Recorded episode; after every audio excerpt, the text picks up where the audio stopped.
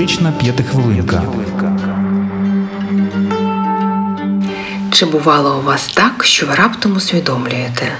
Думка, принцип, уявлення, у яких ви були впевнені усе ваше життя, у реальності такими не є.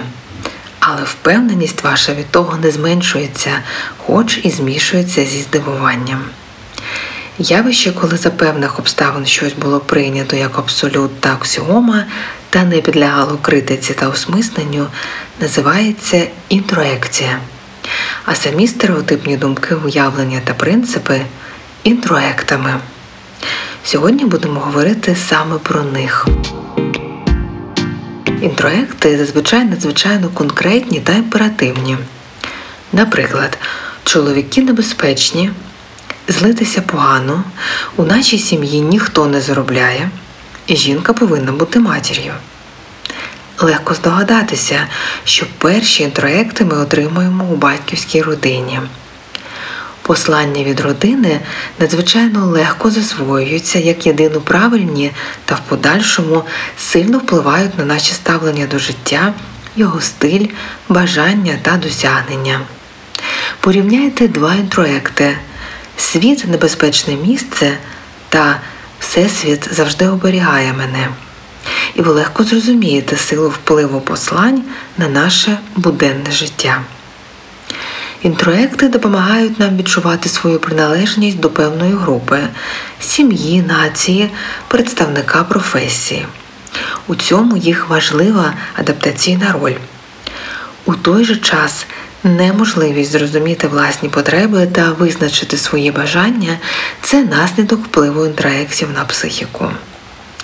Неопрацьований інтроект часто стає псевдоцінністю, коли замість того, аби сприйматися як щось обмежуюче, навпаки, він вважається фактором, на який можна спертися.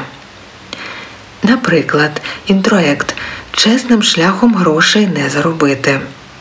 Насправді це класичний інтроект радянської доби де перетравлений у майбутньому він буде заспокоювати людину та нібито пояснювати причини фінансових невдач.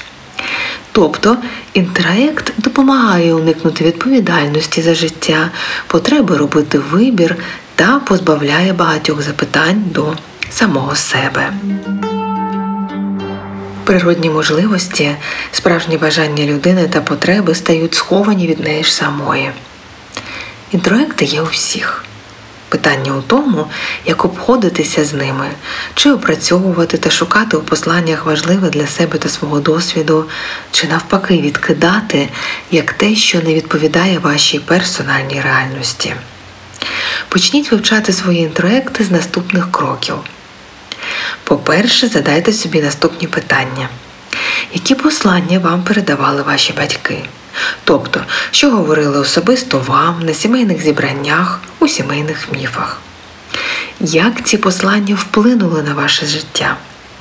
Що ви відчуваєте зараз, згадуючи про ці послання?